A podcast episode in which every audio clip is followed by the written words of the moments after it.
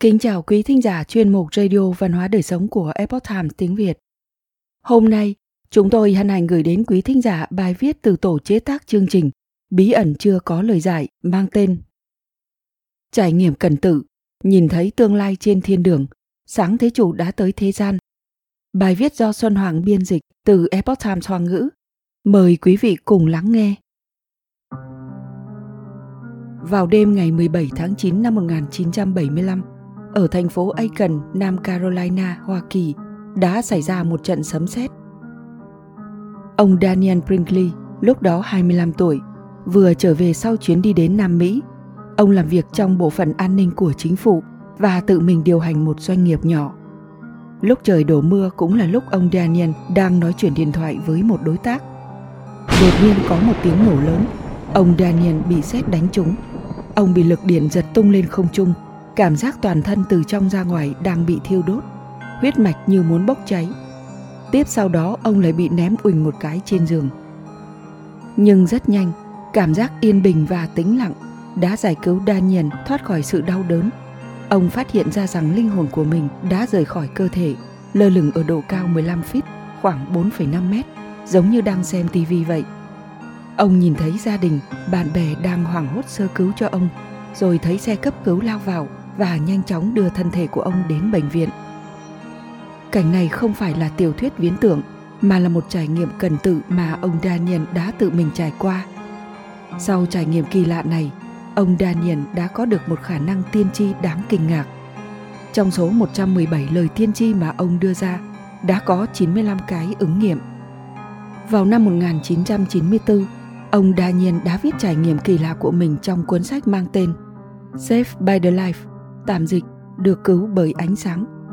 Cuốn sách đã thu hút lượng lớn độc giả từ khắp nơi trên thế giới và nhanh chóng trở thành cuốn sách bán chạy nhất của The New York Times. Vậy sau khi linh hồn Daniel rời khỏi thể xác, ông đã đi đâu và trải qua những gì? Sinh mệnh hiện hiện ra năng lượng cự đại. Mới đầu, Daniel đã đi theo xe cấp cứu và thấy các nhân viên y tế đang nỗ lực để cứu sống ông.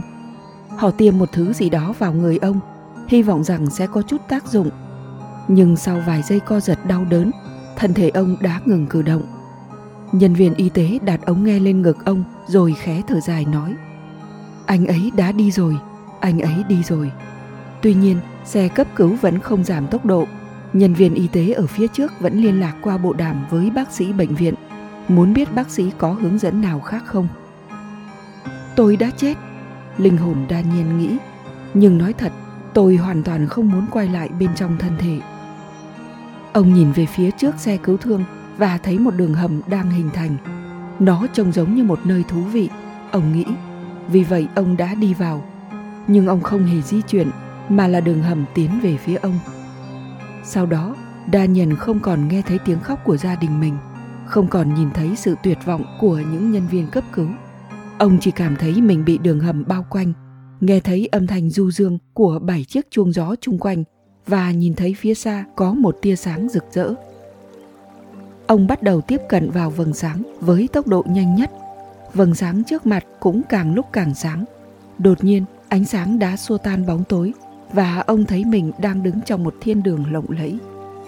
Ông Daniel nói, đó là ánh sáng rực rỡ nhất mà tôi từng thấy, nhưng nó không làm tôi đau mắt chút nào thay vì cảm giác chói mắt khi bước từ phòng tối ra ngoài nắng. Ánh sáng rực rỡ này khiến mắt tôi cảm thấy vô cùng dễ chịu. Ông nhìn sang bên phải, ô, ông nhìn thấy một sinh mệnh với năng lượng khổng lồ, giống như do vô số viên kim cương tổ thành và đang phóng ra ánh sáng chói lọi. Sinh mệnh vĩ đại này toát lên sự thiện lương và bao dung, tựa như có thể dung nạp mọi thứ. Một lực lượng mạnh mẽ mà trước đây đa nhân chưa từng cảm nhận được ông cảm thấy không ai trân trọng bản thân ông hơn sinh mệnh đó. Cũng không ai có thể dành nhiều tình thương và sự quan tâm như thế dành cho ông. Đồng thời, Daniel phát hiện rằng cơ thể của mình đã trở nên nhẹ nhàng hơn, không còn bất kỳ gánh nặng nào. Ông cúi xuống nhìn bàn tay của mình. Ôi, bàn tay trong trong mờ mờ, hơi sáng. Trên cánh tay có vài đốm sáng nhỏ nhảy lên. Ông lại nhìn vào lồng ngực của mình, cũng trong mờ giống như tấm lụa bay trong gió nhìn lại cuộc đời trải nghiệm một chuỗi phản ứng cảm xúc. Rất nhanh, đa nhân được sinh mệnh vĩ đại này bao bọc lại và ông bắt đầu nhìn lại cuộc đời ngắn ngủi của mình dưới góc nhìn của một người ngoài cuộc. Ngay cả những chi tiết nhỏ nhất cũng không bị bỏ sót. Tuy nhiên, quá trình này không mấy dễ chịu vì những gì ông đối mặt là một sự thật đáng xấu hổ. Ông đã từng làm không ít chuyện đáng khinh. Ví dụ, ông là một kẻ bắt nạt từ khi còn nhỏ, thích đánh nhau và làm nhục học sinh khác, ăn cắp xe đạp của họ, đánh nhau ít nhất 6.000 lần từ lớp 5 đến lớp 12. Ở tuổi 17, Đa Nhân đã trở thành một cao thủ đánh đấm nổi tiếng ở trường trung học. Để duy trì danh tiếng này, ông hầu như ngày nào cũng đánh nhau. Nếu không thể tìm thấy đối tượng đánh nhau trong trường của mình, ông còn đến trường khác để thách đấu. Nhìn lại đoạn thời gian này, Đa Nhân ngạc nhiên khi thấy rằng ông có thể cảm nhận được nỗi đau, sự hoảng sợ và bất lực của nạn nhân khi sự cố xảy ra, cũng như cảm xúc của những người tiếp theo mà họ bị ảnh hưởng. Ông ở trong một chuỗi phản ứng của cảm xúc, nhận ra chúng ảnh hưởng sâu sắc đến đối phương như thế nào. May mắn thay, không phải mọi thứ đều là xấu. Ví như có một lần, ông thấy một người nông dân đánh một con dê bằng cành cây.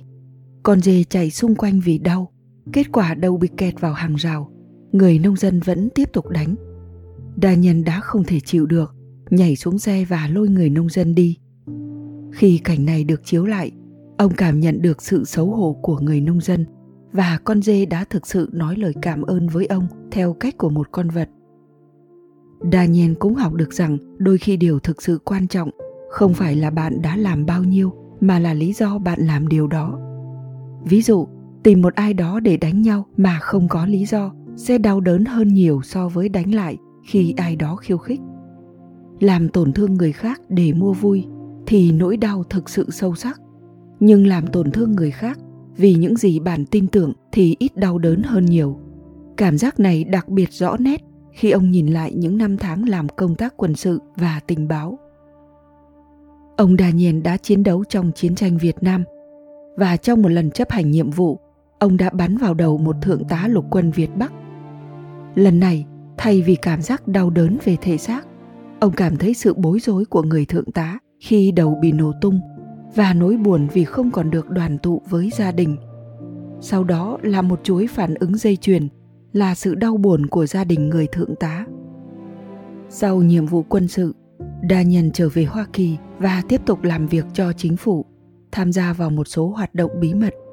Nhiệm vụ cuối cùng của ông trước khi bị xét đánh là vận chuyển súng đến một quốc gia ở Nam Mỹ và sau đó trở lại Hoa Kỳ. Những khẩu súng đó về sau đã được sử dụng để bắn một số binh lính và thường dân vô tội. Và lúc này ông đang được chứng kiến hậu quả do chính mình tạo ra. Lúc này, cảnh chiếu lại đã kết thúc. Daniel cảm thấy nỗi buồn và sự xấu hổ sâu sắc. Ông nghĩ, ngoài sự lên án, mình đáng bị gì nữa đây? Ông nhìn về hướng sinh mệnh vĩ đại phát ra ánh sáng trói lọi kia, lại cảm nhận thấy lòng bao dung và nhân ái khó tả. Đa nhân hiểu ra, để ông thấy những gì ông làm không phải là để trừng phạt, mà là để ông biết cách sửa chữa lỗi lầm và cải chính bản thân bằng sức mạnh của lòng nhân ái. Ông được cho biết, nhân loại nên mang lại cho địa cầu những điều tốt đẹp, mà những điều tốt đẹp đó có thể bắt đầu từ những thiện ý nhỏ nhất. Sinh mệnh vĩ đại đó còn nói một câu như thế này: Con người các bạn là những anh hùng thực sự. Những ai dám đến trái đất đều là những chiến binh, bởi vì các bạn đang làm những điều với lòng dũng cảm mà những sinh mệnh khác không có được các bạn và sáng thế chủ đã đến trái đất để cùng nhau sáng tạo tương lai tiến vào thánh thành thủy tinh nhìn thấy những sự kiện lớn trong tương lai sau đó sinh mệnh vĩ đại đã đưa đa nhân đến một thành phố thánh bằng pha lê đứng trước thánh địa hùng vĩ đa nhân cảm thấy mình thật bé nhỏ ông nghĩ đây chắc chắn là do các thiên thần làm ra rồi để thể hiện sự uy nghiêm của thượng đế sau khi vào thành thánh, sinh mệnh vĩ đại đã biến mất. Đa nhân nhìn thấy thêm 13 linh hồn ánh sáng. Mỗi linh hồn đều phát ra một lực lượng đặc biệt. Ví dụ, một trong những linh hồn ánh sáng là trí tuệ, linh hồn kia là sức mạnh, còn có những linh hồn khác như khoang dung, trung thành, vân vân. 13 linh hồn ánh sáng đứng thành một hàng và lần lượt tiếp cận đa nhân. Khi đến gần, trên ngực của họ sẽ xuất hiện một chiếc hộp có kích thước bằng cuộn băng video. Họ mở nó ra trước mắt đa nhân để cho ông thấy một số sự kiện lớn mà trong tương lai sẽ phát sinh. Một số người có thể cho rằng những trải nghiệm này là do chính đa nhân nói ra. Ông ấy phải chăng bị xét đánh rồi sinh ra ảo giác, hoặc là bị kích thích tinh thần nên nói lời vô nghĩa. Ban đầu, có không ít người thực sự đã nghĩ vậy. Tiến sĩ Raymond Moody, một triết gia và bác sĩ tâm thần người Mỹ chuyên nghiên cứu về trải nghiệm cần tự, cũng từng có nghi ngờ kiểu này. Tiến sĩ Moody cho biết, ông đã thực hiện một cuộc phỏng vấn với đa nhân sau khi đọc được câu chuyện này ở trên báo. Về phần ông đa nhân, ngoài việc cho biết linh hồn của mình đã đi đâu, ông còn tiết lộ cho tiến sĩ Moody những lời tiên tri mà các linh hồn ánh sáng đã cho ông xem. Ví dụ, ông đa nhân nói rằng Liên Xô sẽ hoàn toàn sụp đổ vào năm 1989. Vào năm 1990, một cuộc chiến tranh quy mô lớn sẽ nổ ra trên các sa mạc ở Trung Đông vì một nước lớn xâm lược một nước nhỏ. Quân đội của hai nước này sẽ phát sinh xung đột và một trong hai đảo quân sẽ bị tiêu diệt. Điều ông nói chính là chiến tranh vùng vịnh Ba Tư. Tiến sĩ Moody nhớ lại, vào những năm 70 đó, ông đã cho rằng những dự đoán này căn bản là nói sằng nói bậy. Ông chỉ gật gật hơi hợt và viết lại những gì Daniel nhiên nói. Trong suốt vài năm, Ông luôn cảm thấy có điều gì đó không ổn trong não của người này do sự cố tai nạn. Nhưng bắt đầu từ năm 1978, những điều đa nhân nói với ông đã lần lượt xảy ra. Lần này, đến lượt tiến sĩ Moody như bị xét đánh. Điều này sao có thể? Thật khiến người ta kinh hãi. Làm thế nào mà trải nghiệm cần tự lại cho một người khả năng nhìn thấy tương lai? Tiến sĩ Moody hoàn toàn tìm không ra câu trả lời. Về những lời tiên tri, ông đa còn nói đến một số chuyện khác, bao gồm sự suy tàn của tinh thần Mỹ. Tổng thống Hoa Kỳ là một cao bồi miền Tây, tức là Tổng thống Reagan, sự cố Chernobyl, vân vân. Daniel còn nhìn thấy rất nhiều thiên tai, đất đai phì nhiêu do hạn hán mà biến thành sa mạc. Những nơi từng trồng lúa mì và ngũ cốc bị nứt nẻ và biến thành đất cháy xém. Có một số nơi trời mưa dữ dội khiến lớp đất bề mặt bị cuốn trôi. Nước sông biến thành bùn đen đặc quánh. Người ta cầm chén, bát, thậm chí tay không đi xin ăn dọc đường. Có người không còn sức lực để van xin, nằm co quắp trên mặt đất chỉ mong chờ chết. Ông đa nhiên đã nhìn thấy tổng cộng 117 lời tiên tri và vào thời điểm cuốn sách được xuất bản vào năm 1994, đã có 95 lời tiên tri đã được ứng nghiệm. Ông nói trong cuốn sách rằng Chính vào ngày này, ngày 17 tháng 9 năm 1975, tương lai đã được triển hiện với tôi từng cái từng cái một thông qua hình ảnh trong một chiếc hộp. Đồng thời, các linh hồn ánh sáng còn sử dụng thần giao cách cảm để nói với ông rằng tương lai không phải là không thể thay đổi. Ông đa nhận thực sự cảm nhận được sự thiện ý tỏa ra từ các linh hồn ánh sáng. Sau khi nhìn thấy hơn 100 cảnh linh hồn ánh sáng nói với đa nhiên rằng, bạn nên quay lại trái đất rồi. Nhưng tôi không muốn quay lại chút nào. Tôi yêu nơi này vô cùng. Ở đây tôi có thể tự do dạo chơi mà không bị ràng buộc. Ông đa nhiên nói. Tuy nhiên, ông không có lựa chọn nào khác. Linh hồn trở lại cơ thể, dùng thiện sửa đổi bản thân. Sau đó, linh hồn của đa nhân đã trở lại trái đất nhìn thấy thi thể của mình nằm trên bàn mộ và được phủ một lớp khăn trắng. Có hai hộ lý đang đi về phía bàn mộ để kéo thi thể về nhà xác. Trong tích tắc, linh hồn của đa nhân đã nhập vào thể xác và cơn đau lại trở lại. Ông muốn nói với mọi người rằng ông chưa chết, nhưng lại không thể cử động. Ông liền hít một hơi thật sâu và khịt mũi vào khăn trải giường. Cuối cùng, cũng có người phát hiện ra rằng ông đã sống lại một cách kỳ diệu sau đó đa nhân mới biết rằng tim của mình đã ngừng đập trong 28 phút. Đa nhân đã phải mất gần 2 năm để có thể tự đi lại và ăn uống bình thường. Sau khi hồi phục, ông đã làm theo lời dạy của sinh mệnh vĩ đại, từ sửa đổi bản thân bằng sức mạnh của cái thiện và nỗ lực hết mình để giúp đỡ người khác. Ông Daniel đã trở thành một tình nguyện viên hospice, đồng hành và chăm sóc những người già cô đơn sắp qua đời trong bệnh viện và viện dưỡng lão. Ông đã phục vụ trong hơn 30 năm, trong đó bao gồm hơn 30.000 giờ chăm sóc 375 cựu chiến binh cô đơn cho đến phút cuối cùng của cuộc đời họ. Quý thính giả thân mến, chuyên mục Radio Văn hóa Đời Sống của Epoch Times tiếng Việt đến đây là hết. Để đọc các bài viết khác của chúng tôi, quý vị có thể truy cập vào trang web epochtimesviet.com. Cảm ơn quý vị đã lắng nghe, quan tâm và đăng ký kênh.